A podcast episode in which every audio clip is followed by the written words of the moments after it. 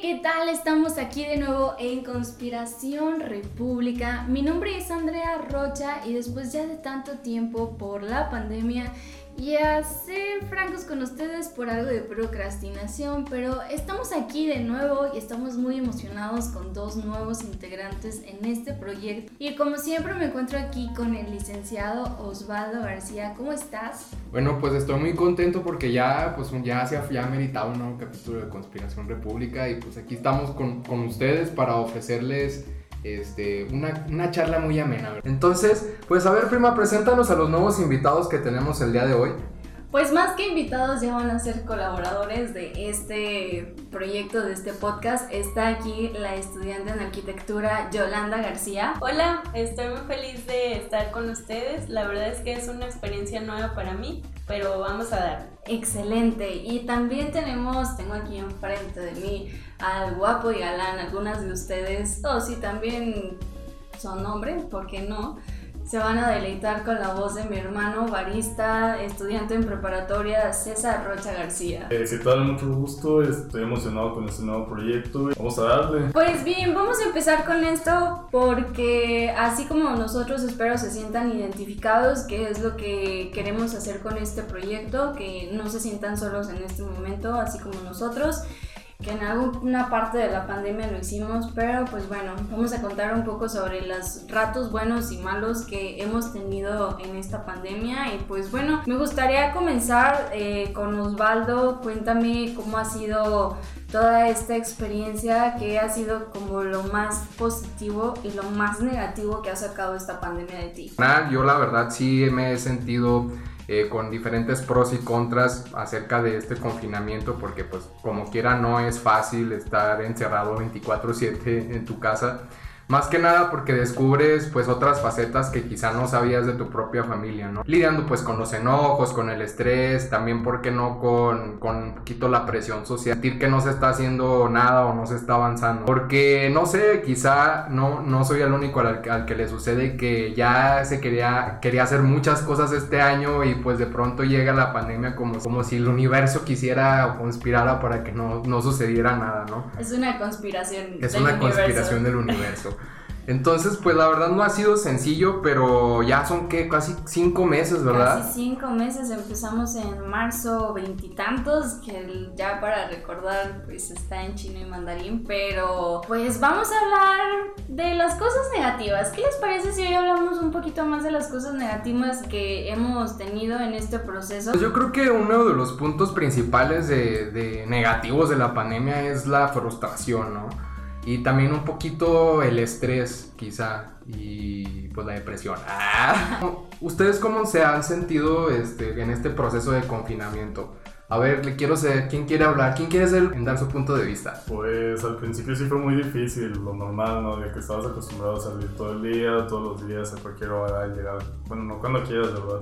Pero pues estar acostumbrado a convivir con la gente y no tanto con la familia, porque uno cree conocer a la familia, la hermana, la mamá, el papá, el hermano. Y realmente pasa todo esto y te das cuenta de que no los conoces nada, o sea, pasan dos, tres días y apenas se respiran y ya te enojaste, entran a tu cuarto y los quieres fuera, o sea, y tenemos una convivencia entre nosotros como familia, pero hay algunos detalles que no habíamos tratado y varias cosas. Y luego en la parte del trabajo, por ejemplo, sí también, pues no manches, económicamente esta pandemia devastó con todo, ¿no? O sea, todos quedamos sin trabajo, algunos lo cerraron, o sea, fue algo muy fuerte pero pues tuvimos que adaptarnos a fin de cuentas, ¿no? O sea, en el podcast anterior hablábamos, bueno, hablaban de que no, este México no va a llegar a esa madre, o sea, y si llega, o sea, la neta íbamos a estar jodidos, y sí es cierto, o sea, están viendo los números tan altos que están, y la gente no se lo tomaba en serio, y ahora se dan cuenta de que es una realidad y es algo a lo que nos vamos a tener que acostumbrar. Oye, sí, está bien difícil porque ya hasta los cines quisieron cerrar, o bueno, sí cerraron uno, ¿verdad? Uno que está allá por, alguien, por el Harry O, ¿verdad?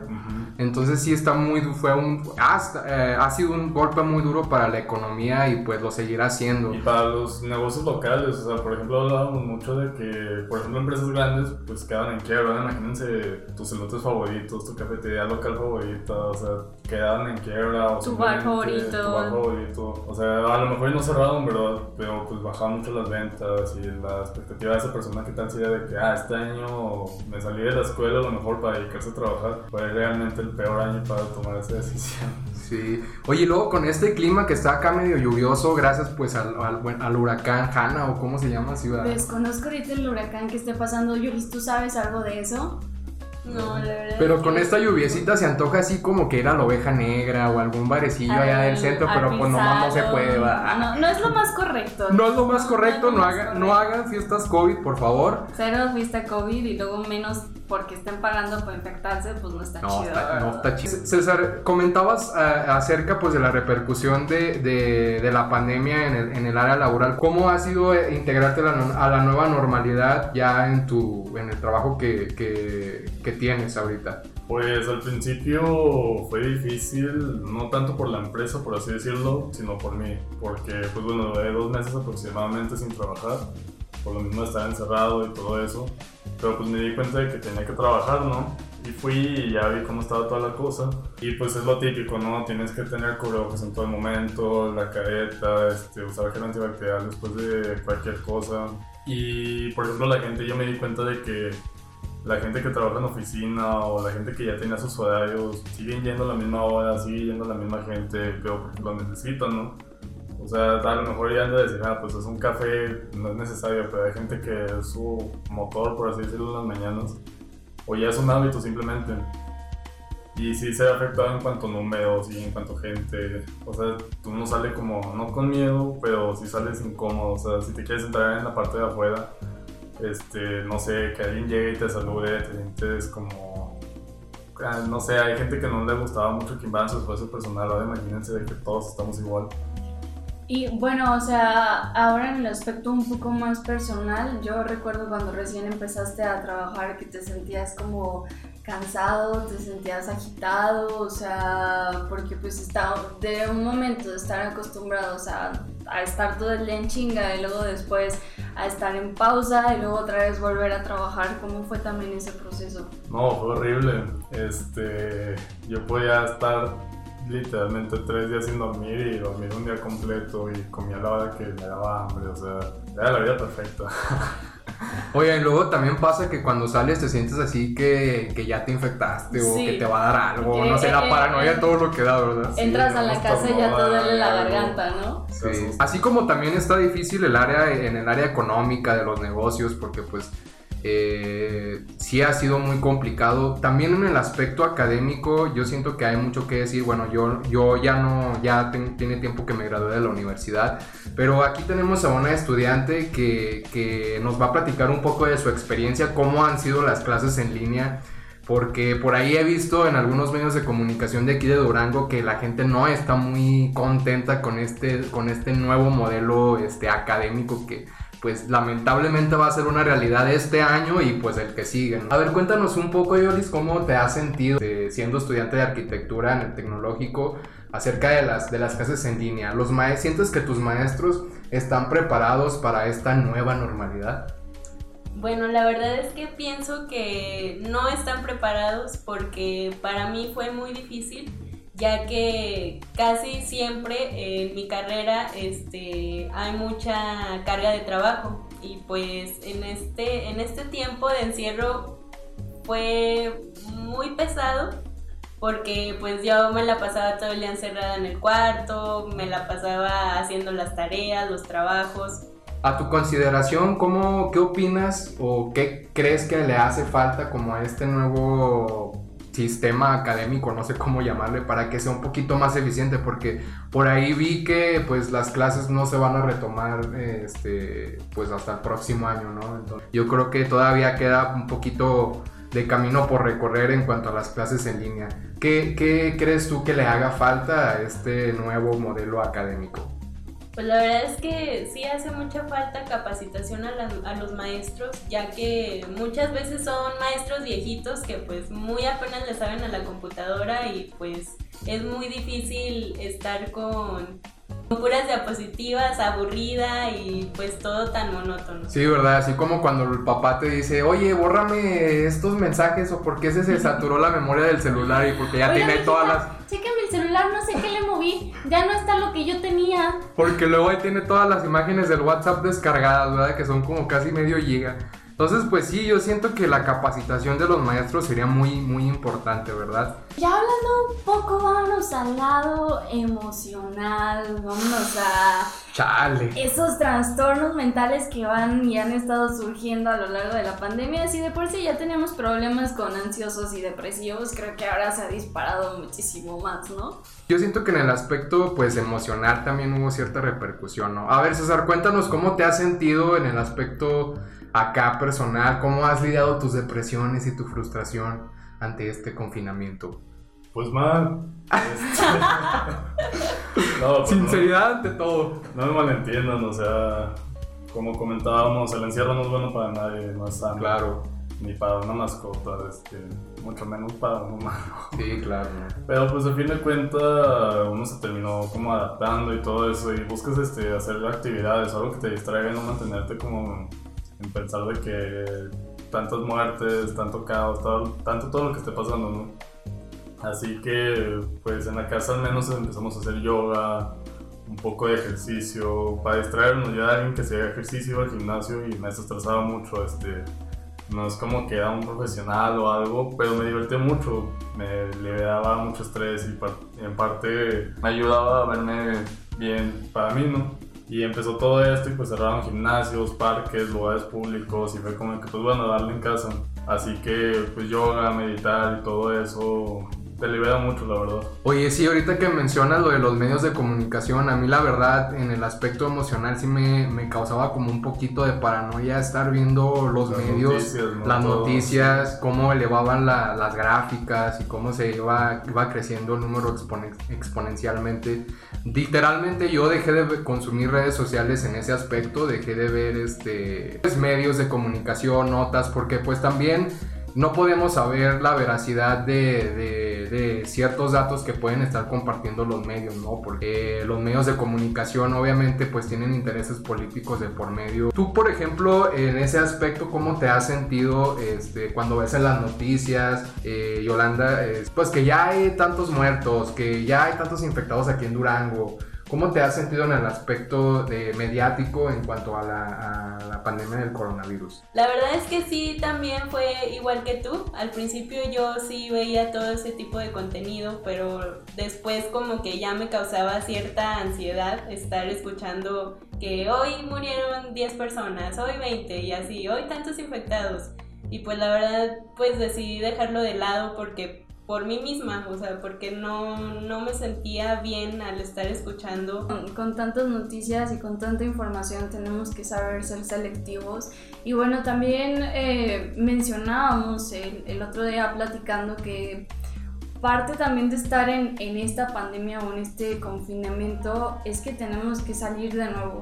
O sea, no podemos estar toda la vida encerrados en una cápsula de cristal porque pues hay que salir a trabajar, hay que socializar porque es parte de nuestra persona. O sea, no digo que hagan las fiestas y las super reuniones, pero es necesario convivir. Por ejemplo, nosotros somos primos, vivimos al lado y pues mínimo tenemos esa ventaja de vernos de repente, que echar la película. Que grabar el cositas, Que grabar el podcast. podcast, bueno, decir que vamos a grabar podcast y luego no Y lo luego no hacemos hacer y luego nada. sí, no hacer nada hasta hoy, ¿verdad? Entonces, eso también está interesante.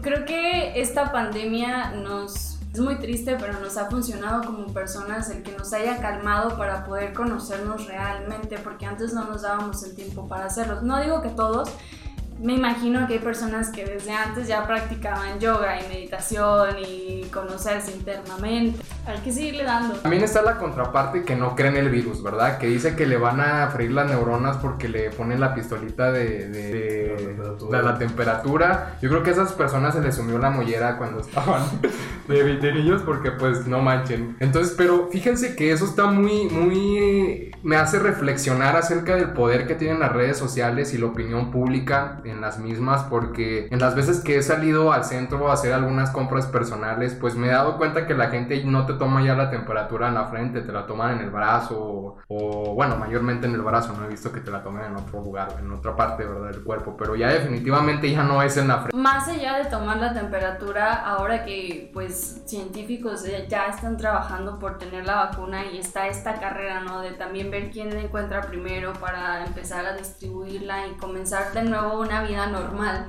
es el hecho de aquellos que no quieran ponerse la vacuna porque no, es que a los 60 años nos vamos a morir si nos ponen la vacuna. O los microchips. O los microchips o que controlan la tena 5G. O sea, es como tenemos que ser objetivos y aprender a pasar la información correcta. Al menos nosotros que estamos informándonos y queremos tener un lado objetivo en la sociedad para poderlo compartir con los meses atrás estuvimos hablando de cómo sería una pandemia y ahora estamos hablando de cómo vivimos la pandemia. Y déjenme contarles que no estuvimos fuera de la razón en ese podcast. Escuchen ese podcast, ahora estamos hablando un poco sobre nuestras experiencias y de cómo está la situación. Síganse lavando las manos, recuerden que se tose con el codo tapando la nariz hay que evitar saludarnos por más que nos queramos y nos amamos. Es algo muy complicado como una sociedad tan afectiva que somos, pero es por un tiempo.